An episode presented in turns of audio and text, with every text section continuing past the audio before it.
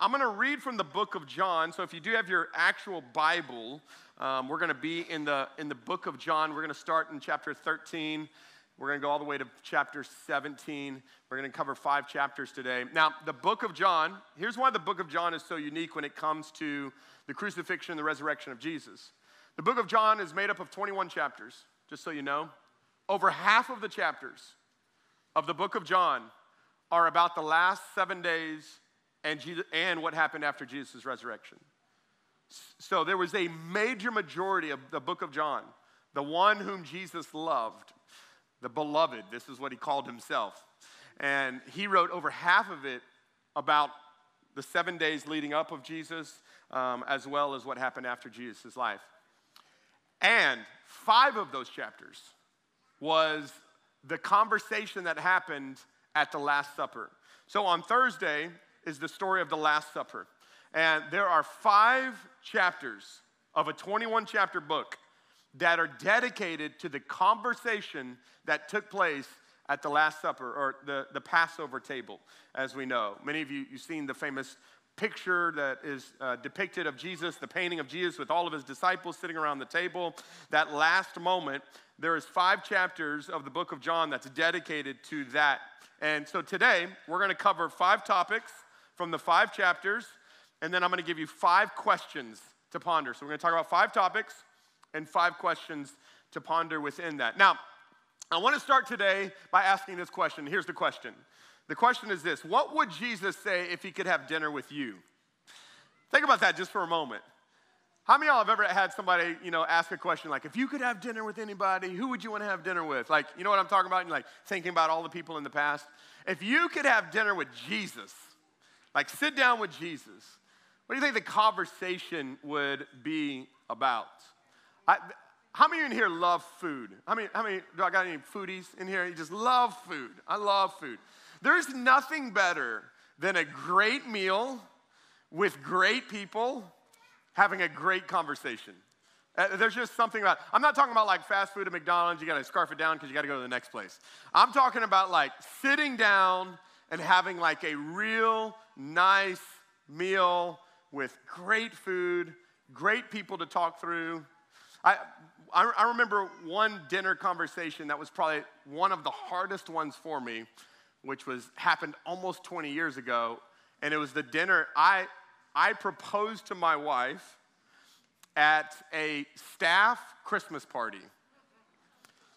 Big mistake. Just want to let y'all know that right now. Big mistake. I did not realize that at this staff Christmas, I thought we were going to just have a good dinner. And then, you know, I was after, I was just gonna, you know, I was gonna pop the question in front of everybody. It's gonna be this big deal. I did not realize this is when I was working in the Lafayette area, that they were going to invite a professional gourmet chef to this dinner. Now, if you've ever had a professional gourmet chef prepare food for you, if you ever had one of those, they don't just cook like one meal and it's done. It's like nine entrees. Like, it's like this, it's like it's an event. It's not just a meal, it's an event. You know, like you come out and it's like a piece of lettuce with some drizzle on it. Like, there's the first one. I'm like, am I a rabbit? What is this? Like, okay, what's next? You know, he's like, no, you've got to savor it. okay, all right, let's go. Let's go to the next. And, and then it was like, you know, was, they had like pumpkin soup in a pumpkin. That's weird, but it was kind of cool at the same time. And so, like, I, so just be with me in this moment okay? I'm 20 years old. I've got a ring in my pocket of my suit pocket, and I'm, I'm, I've got to go through an 11 entree meal with this suit in my pocket. And I, wait, ring, sorry, yeah, ring in my suit pocket. Thank y'all. I'm already getting nervous thinking about it already. My hands were so sweaty. So sweaty. And here's the craziest part. The craziest part of this whole story is Lindsay gets super cold, and I take my jacket off and I hand it to her, and she puts my jacket on, and then I go, The ring! It was in the pocket as she had it on. So then I'm trying to think through the whole time how do I get my jacket back? I got to get my jacket back. But that was one of the craziest parts of having conversation because everybody's having a good time and having great conversation, and the food is really, really good, and you've got all these different entrees. It's, it's a really great time. But, um, anyways, luckily, I just want y'all to know if y'all don't know, she said yes. I don't know if y'all knew that. She said yes, and uh, we'll celebrate 20 years next week. So, our next next month. So, yeah, we're so it's huge. It's a huge deal. So, so I, I made it through it. But that conversation was kind of like crazy. And I don't know if you've ever been to a place where you just had that. Like maybe the conversation was weird or the conversation was good, but how many know conversations are make or breaks for dinners, like really good dinners? And Jesus is here in this moment, and I think he's not only been preparing for the cross, I think Jesus has also been preparing for this moment. Like he realizes this is going to be the last meal the Last Supper with his guys. And so we get, thankfully, John records five chapters of this, and it starts in chapter 13. So it goes 13, 14, 15, 16, 17. We're going to cover all of them. And uh, I'll keep y'all here to 3 p.m. And so as we go, I'm, I'm just kidding.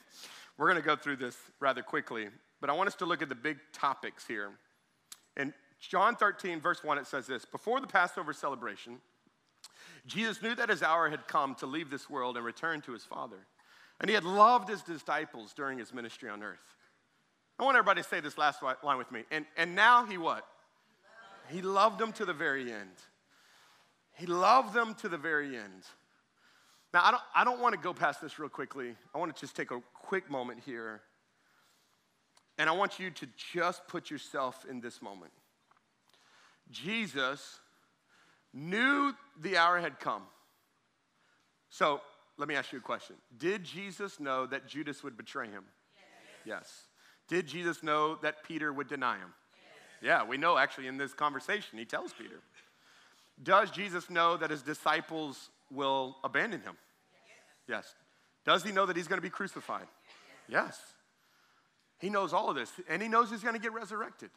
He knows, he knows the story. Now, watch. Think about this for a moment. But he's so in love with these guys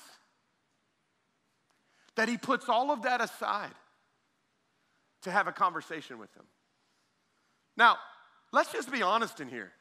When you've had a long, exhausting, tiresome day, and you get home at the end of a long day, how many know you don't want to talk to nobody? Come on, can we not polish our halos in here and be a little honest here for a moment? You're like, hey, kids, throw yourself some macaroni. I'm gonna be up here. I'm gonna be, I'm like, I'm out. Like, let's be honest, when you've had an overwhelming week, you don't wanna think about anybody else other than you. Is this not true? And so here we are. Jesus is about to walk through. He's already starting to feel the pressure. And it says that he wanted to make sure that he loved them to the very end. To the very end. Jesus knows what's about to come his way. And so he wants to show them this love. And so what he does is watch. In verse 2, it was time for supper, and the devil had already prompted Judas, Simon, a son, of, son of Judas, son of Simon Iscariot, to betray Jesus. And Jesus knew that the Father had given him authority over everything and that he had come from God and that he would return to God. He knew all this. But watch what he does. It says, So he got up from the table and he took off his robe and he wrapped a towel around his waist. And he poured water into a basin. And then he began, what did he begin to do? Wash the disciples' feet. And he's drying them with the towel that he already had around him.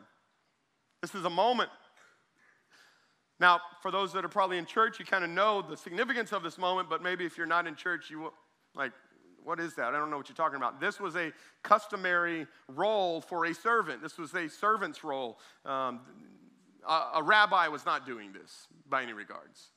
Not only not only just a rabbi, but the Messiah definitely shouldn't be doing it. If anybody in the room should have been doing it, it should have been any of those other disciples. And yet, the rabbi, the Messiah, the King of Kings, the Lord of Lords, decides to get up from the table, take off his robe, put on a towel, and goes and proceeds to wash the feet of every single disciple because what he's doing is he's giving them an example, he's giving them a model, he's showing them this is what I want you to, when we leave here, this is what I want you to really take with you. You want to be great? That's great. But let me show you what greatness looks like. Let me give you an example of what greatness is. And yet again, in the moment where he's got all this pressure and what he's about to do and the sacrifice he's about to make, he makes none of it about him. I don't know if, if I'm Jesus in that moment, I'd be like, hey guys, can y'all rub my feet? Anybody with me? Like, I'm the one that's about to have nails pierced in mine. You mind at least rubbing me? Hey, could you wash my feet?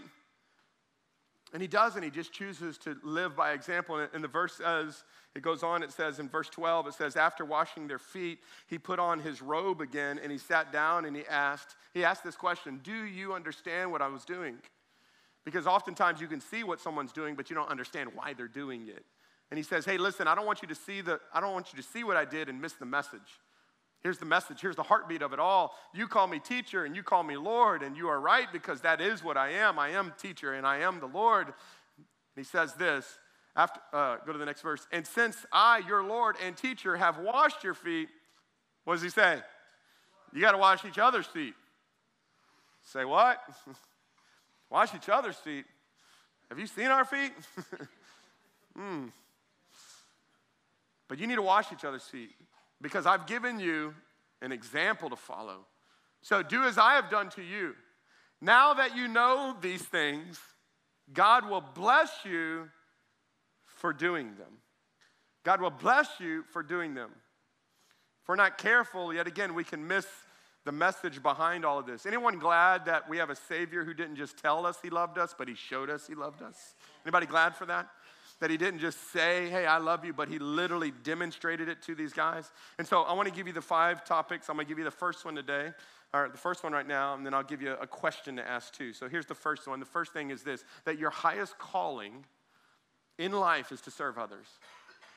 Jesus was trying to teach them some things. And the first thing he wanted them to do at the dinner conversation was, Hey, I want you guys to know the greatest thing that you can do is serve other people. Hey, do you want, how many in here want God's blessing? Anybody want God's blessing on your life? First off, realize you are blessed. But listen, if you want more of the blessings of God in your life, it, that, that verse literally says that you are more blessed when you begin to do these things.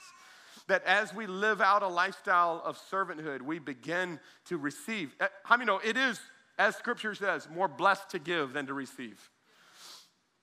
And Jesus is trying to help them understand you want to have a blessed life. It's all about giving, it's all about serving, it's all about helping. If you see a need, meet the need. If you see someone hurting, try to help them in whatever way that capacity that you can. This is a lifestyle that Jesus was showing them.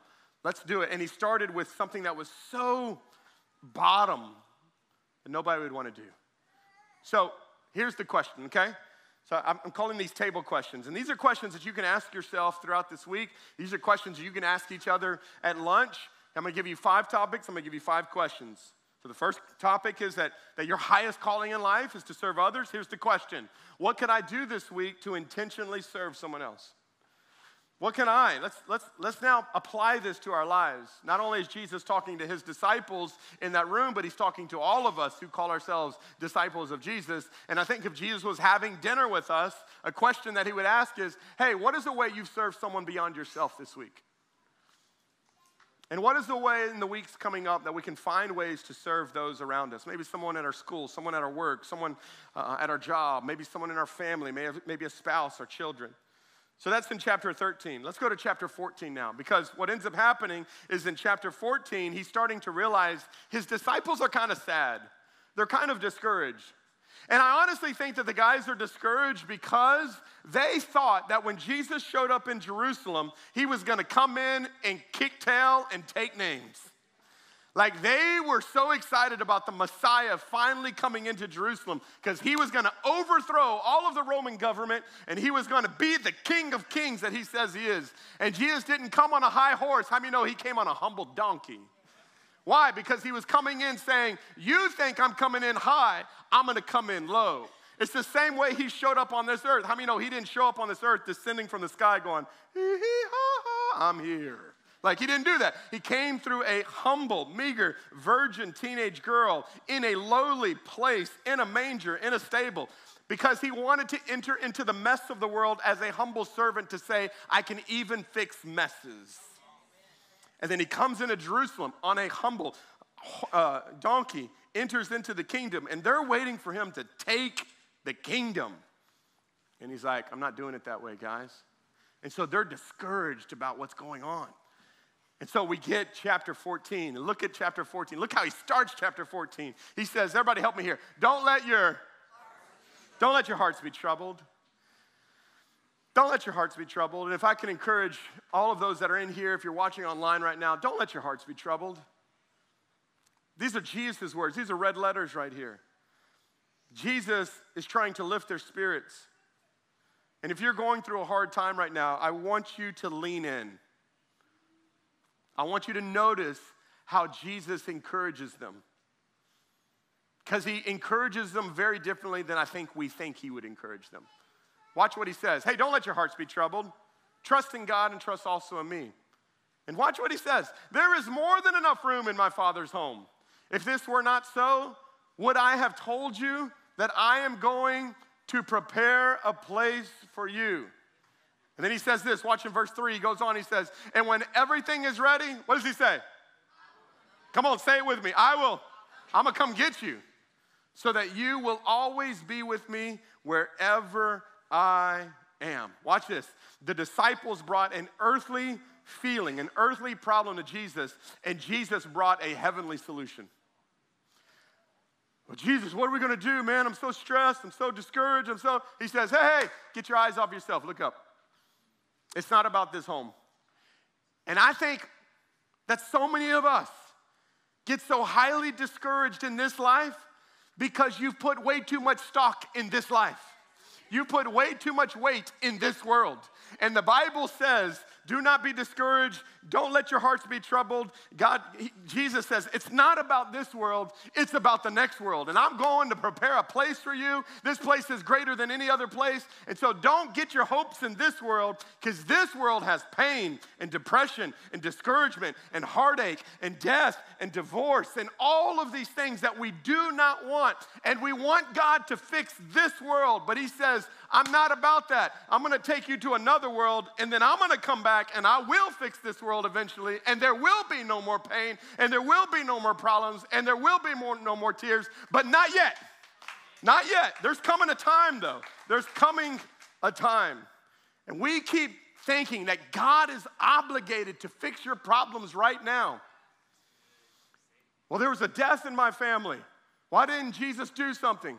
Because he promised that he's a healer. But how many know He doesn't always heal on this earth? Sometimes your healing's on the other side. And if you put all of your stock in that God is gonna make this world your best world, you are so deceived. This world is so full of pain, so full of torment, so full of hurt. And Jesus' answer to misery was heaven.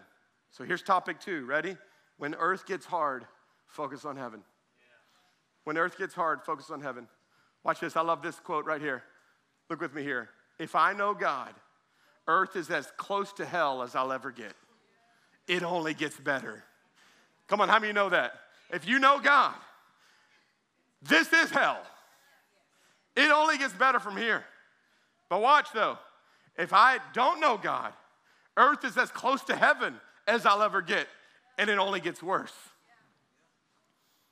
So if you don't know God, this is as good as it gets. It's only going to get worse from here.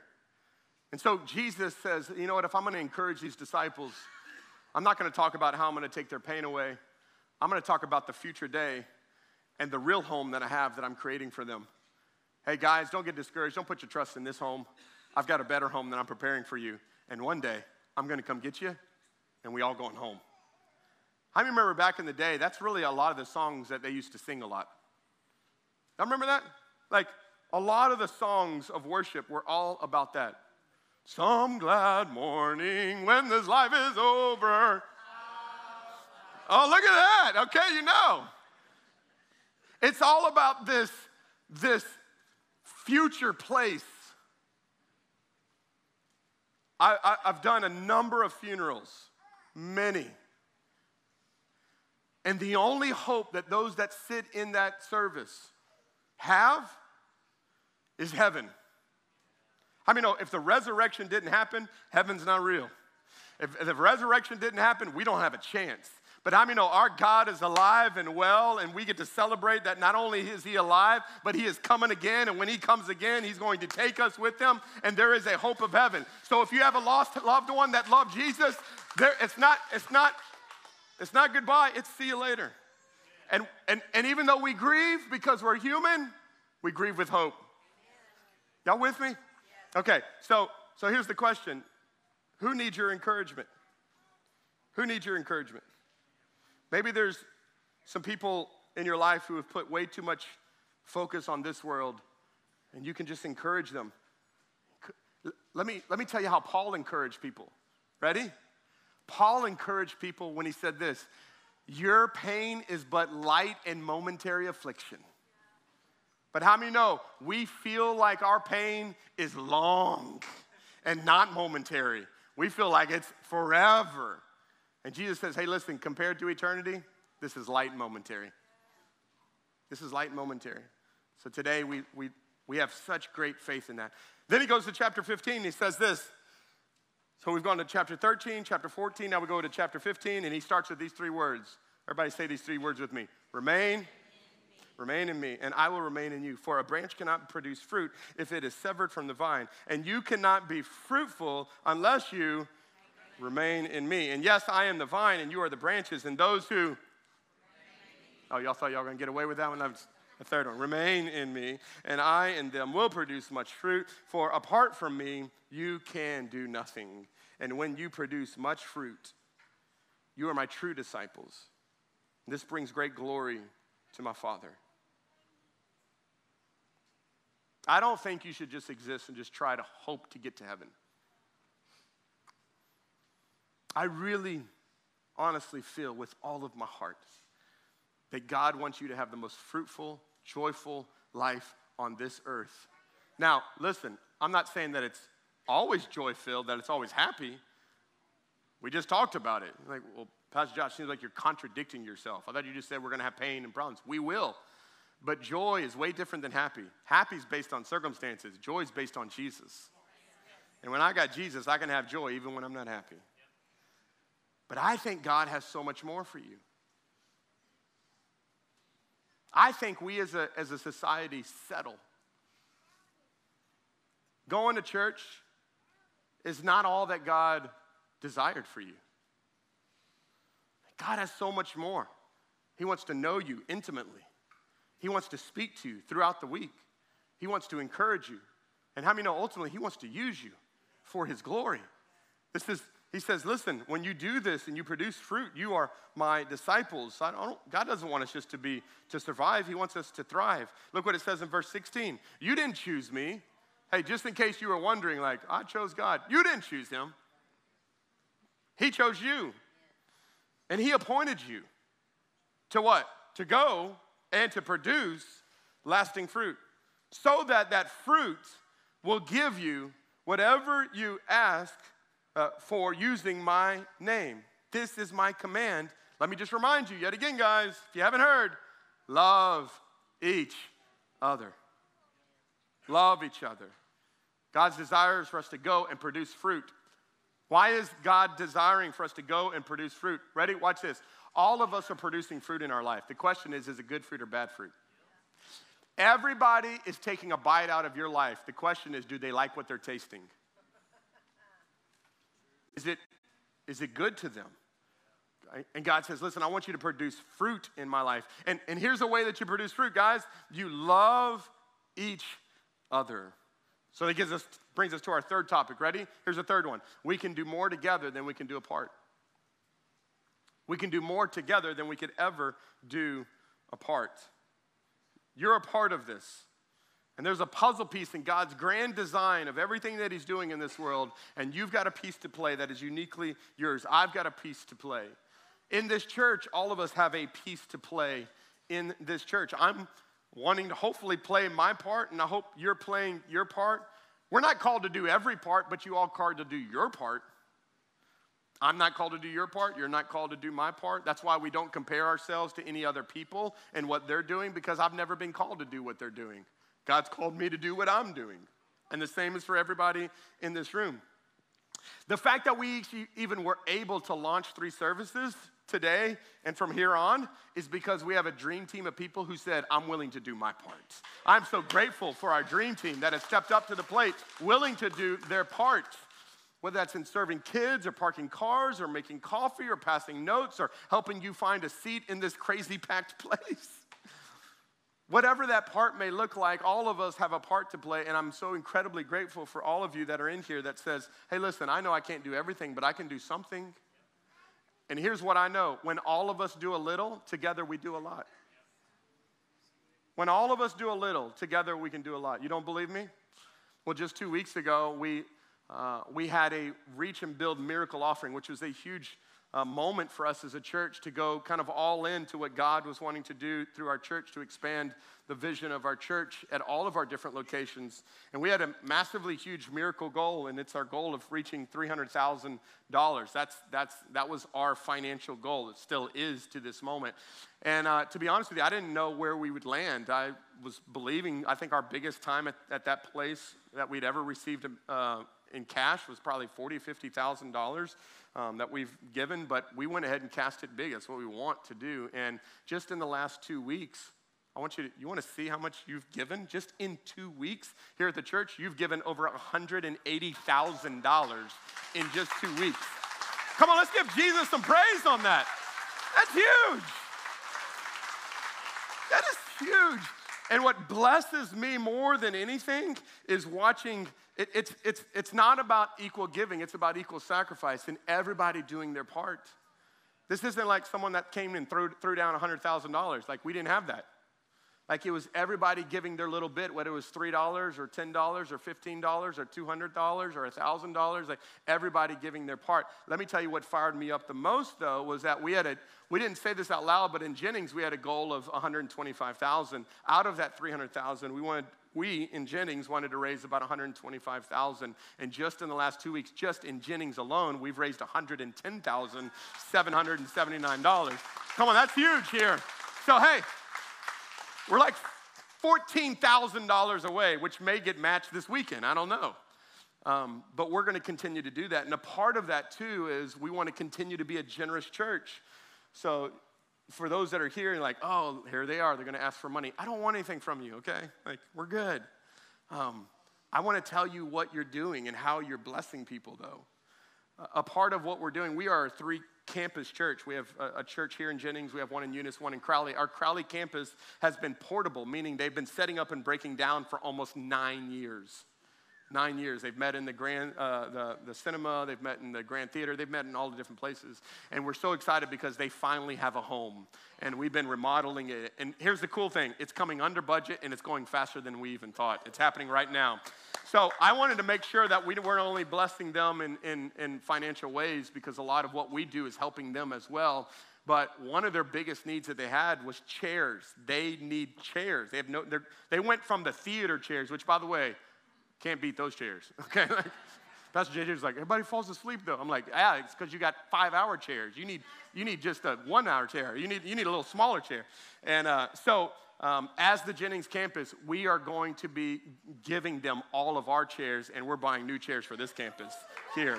So, not theater chairs, just want to let y'all know, but also not lifetime chairs, okay? So, it, it'd be good stuff. But that, just, I want to just, just see that that's a $20,000 investment over there just by doing that.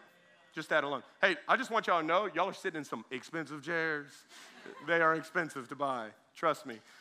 But this is a part of a family. This is a part of what we do as a church to bless one another, to help one another. And I just want to continue to thank you for your generosity of what you're doing here in this church. This is huge. When, when all of us do a little together, we do a lot. So here's the question. Ready? Table question is this What's your part? What's your part? All of us got a part. What's your part? I got a part. You've got a part. Are you playing your part? Are you doing your part? If you are, thank God. If you're not, come on, let's go. We all got a part to play. Now, Jesus talked about in chapter 13 about the heart of serving. In chapter 14, we see that he talks about the heart of heaven. In chapter 15, we see that he talks about being connected to him, remaining in him, being fruitful in him. But you know the number one topic that Jesus talked about at the Last Supper, the number one table conversation that Jesus had with his guys was about the Holy Spirit. You actually see it in two different chapters. You see it in chapter 14, you actually see it in chapter 15. I want to show you here because something so important for us to have a relationship with the Holy Spirit. Jesus was introducing kind of a new person into their life. He says, Here's what's going to happen. Look, at, look with me in John 14, 16. He says, Guys, listen, I'm going to ask the Father, and He's going to give you another advocate. That word advocate is, is comforter, helper, guide. And, and He's going to never leave you. And he needed to say that because he literally has been telling them up to this point, I'm leaving, I'm leaving, I'm leaving, I'm leaving. Now, think about this. For three years, they've had Jesus right beside them. I don't know about y'all. How many know it's easy to follow Jesus when he's in front of you? Anybody? I'll follow you. Well, yeah, you're right there. I'll go wherever you go. But what happens when Jesus goes, Peace out? I'm gone. These guys are freaking out a little bit internally, like, what are we gonna do? Like, you've been the guy. It's been easy to follow you. And he says, Hey, guys, I, I, I wanna encourage you though here. I'm to bring you somebody who's better than me. And they're like, ain't nobody better than you. It's like, no, no, no, I'm telling you. This guy's better than me. Because here's the cool thing about this guy his name is the Holy Spirit, and he's not only to be with you, he can be with everybody at all times, every place. I can only be with you in this moment, in this place. But the Holy Spirit can be with all people at all times, in every situation. And he says in verse 17, He is the Holy Spirit and He leads you into all truth, and the world cannot receive Him because it isn't looking for Him. And so they don't recognize Him. But you know Him because, watch this, He already lives with you. And later, which we know happens in Acts, He's gonna be, He's gonna be in you. So He's already been with you. You didn't even realize it, but now he's gonna, actually going to be living on the inside of you. And then in verse 16, or chapter 16, now go to chapter 16 and verse 1, he says, I've told you these things so that you won't abandon your faith. Yet again, Jesus knows all, sees all, knows exactly what's coming his way. He knows that there's going to come a moment where he ascends and these guys are left to themselves. And for him, that is incredibly concerning because he spent three years with these groups of people to see them get launched out to go continue this mission that he has for them. And he says, Hey, let me tell you my greatest concern. I just want to make sure that you don't abandon your faith. Because here's what Jesus knows you think it's hard then? Just wait. And if you know the story of almost all of the disciples, they're killed for their faith. It wasn't like easy journey after all this. These guys would go under some of the most gruesome persecution, heartache, pain, and yet they've got the Holy Spirit now. And Jesus knew, listen, before you ever go step a foot out there trying to do anything in my name, you're going to need the person of the Holy Spirit. It's going to get turbulent. It's going to get wild. I don't want you to fall away. I don't want you to abandon. And so in verse 8, it says, When he comes, speaking of the Holy Spirit, he's going to convict the world of its sin and of God's righteousness and of the coming judgment. So he's going to be the one that says, Ah, don't do that. No, no, no. And y'all about to send something on Facebook and you heard something like, Don't send that. don't post that. Don't say that. Don't text that. Or maybe you've heard him say, no, you need to go do that. No, go say you're sorry. No, go admit what you did. He says you're gonna, he's going to convict you of not only sin, he's going to convict you of God's righteousness, of who you, who you are. In verse 13, and when the Spirit of truth comes, look what he's going to do. He's going to what? He's, he's going to guide you into all truth. And, and he's not going to speak on his own, but he's going to tell you exactly what he has heard. And here's a little bonus he's going to tell you about the future. So he's going to direct you, he's going to speak to you. He's going to talk to you. He's going to, he's going to help you. He's going to encourage you. He's going to strengthen you. So, so here's, here's topic number four. Ready?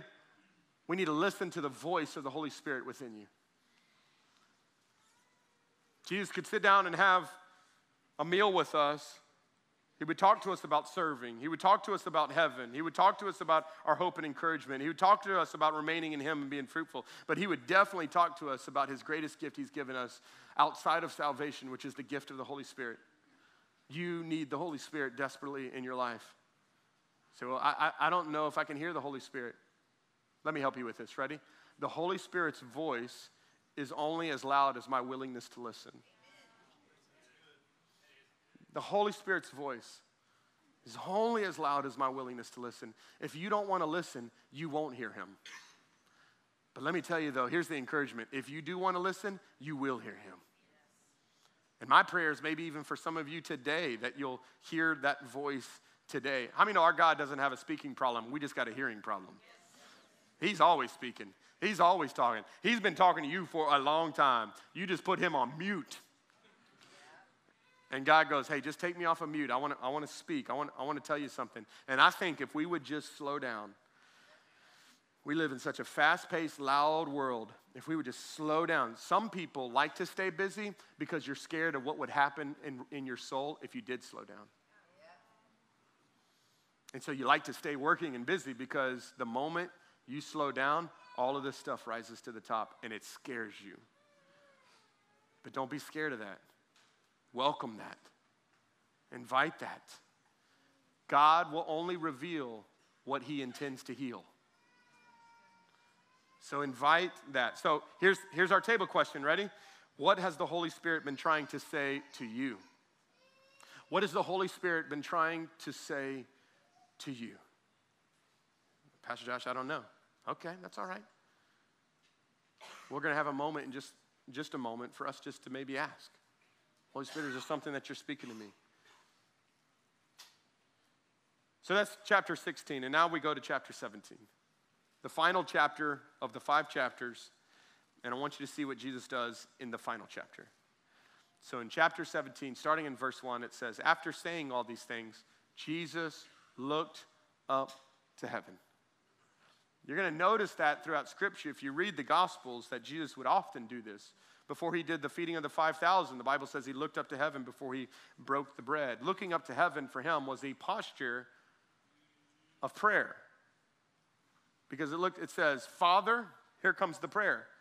The hour has come. Glorify your Son so he can give you glory back to you. What a prayer to pray. And if you go and you continue to read, because chapter 17 is a rather lengthier chapter, it's what they would call the high priestly prayer. This is Jesus' prayer. If you ever want to know what Jesus is really concerned about, go read John chapter 17 and see what he prays about. One of the things he prays about, by the way, is that his church would be one, that they would be united together, that he knows that the enemy would be after them, but that they would be united together. Jesus, who was perfect, though, think about this Jesus, who was perfect, was always praying. Always praying. Watch. Literally, after this prayer in John 17, he goes to the Garden of Gethsemane. Guess what he goes to go do? Pray. What? Pray. pray. Well, he just got done praying. I know. He needs to pray more. So he goes to the garden, brings some of his guys with him, and says, Let's pray. Everywhere you see Jesus is going, he's always covering it with prayer. He'd pray in the morning, get up early and go pray. He'd be late at night, he would go pray. In a situation where he didn't know what to do, he would pray. Before he would get himself in situations, he was pray. I mean, Jesus was always praying. So, the last topic I think that he's trying to get his guys to understand is here we go pray about everything. Hey guys, if I can teach you anything, pray about everything. Pray about everything. Now, I want to end today's service by asking this question Why don't we pray more? Let's think about this for a moment. Probably the majority of us that are online or are in this room know that we need to pray. We know the importance of prayer, but yet we have a hard time praying more. And I think prayer should be our first response, not our last resort. That's why we have these little pray first bracelets, which, if you don't have one and you like one, they're free at the guest services. But it's just a reminder constantly that when I'm, whether I wake up, I go to bed during the day, before a meal, hard situation, I'm, I'm, I'm just going to pray. I'm going to pray first. I'm going to pray first. I'm going to, I'm going to seek the Lord. And I think the reason we don't pray enough is because we sometimes we forget what God's done, what God can do. But I, I want to show you a scripture here because I think fear is a result of prayers we haven't prayed. Let me say that again. I think fear is a result of prayers we haven't prayed. Let me show you. Watch what 1 Peter says. This is our last verse. Everybody say that first word with me. Cast. Come on, say it one more time. Cast. Cast. Cast. All your anxiety on who? On Him. Let's cast all our anxieties on God. Watch, watch. Because He. Okay, let's say that like we said the word cast. Because He. He cares for you. All right. I want every eye looking at me. We're done here. Every time you feel immense pressure, you feel overwhelmed, you feel anxious, is because I'm carrying something God's calling me to cast.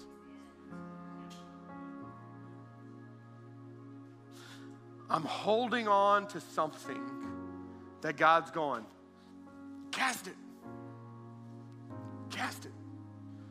Now, in those days, they would really understand this word cast because it literally it's what they would do with nets. They would cast it. It's how they would collect fish.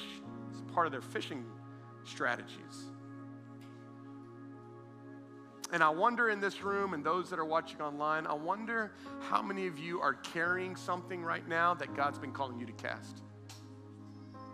Last time I checked, the song says, He's got the whole world, not in yours.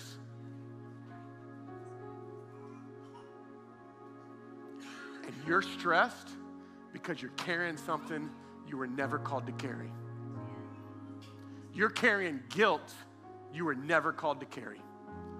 You're carrying shame you were never called to carry. You're carrying fear that you were never called to carry. You're carrying depression right now that you were never called to carry. You were called to cast it. And in the last final moments of Jesus' time with his disciples, he says, Guys, I want you to serve one another. Guys, I want you to keep your eyes on heaven. Guys, I want you to bear fruit in all that you do. Guys, you're going to need the power of the Holy Spirit. You can't do this on their own. But man, if there's anything I can show you, you better be people of prayer. You better be people of prayer. You better, if it, if it comes on you, get it off of you. If it comes on you, you just cast it. Fear is a substitute for the prayers we haven't prayed. I don't know about y'all. I want peace. I don't want fear. I want joy. I don't want problems. I want, listen, that's not that problems don't come. They just don't have to stay on me. I just don't, they're not sticking on me. Come on, they're coming off of me. God, this is you. How many know He's big enough to handle it all? He's got big shoulders. So here's our question, our last question of the day is that what do I need to give to God in prayer? What is it that I need to give to God in prayer? You and I, we all have something right now, maybe that's heavy on your heart. And I want to I want to close out today and I want to invite us into a place of prayer. And I want you to just do this. Would you just close your eyes? There's nothing spiritual about closing our eyes. We just close our eyes just to kind of get get rid of the distractions that are going on around us. Would you, even if you're there online, if you you want to just join us in this moment, and I want you just to do this. Would you just, would you just kind of put your hands out, just palms up, just hands out, just palms up right here. And there's going to really be two things that we're doing right now, and this is why we're we're symbolizing hands out, palms up. Is because one, there's some things that you need to get rid of. There's some things you need to cast. I, I really feel, there's some of you in here Maybe you've, you've got a wayward child. And, and it's just been, it's been so heavy on your heart. And that's okay because you're human and you're a parent. But God just wants you to know He loves your children more than you do. He's looking after them. Some of you right now, maybe you've gotten a diagnosis or maybe you've got some physical pain.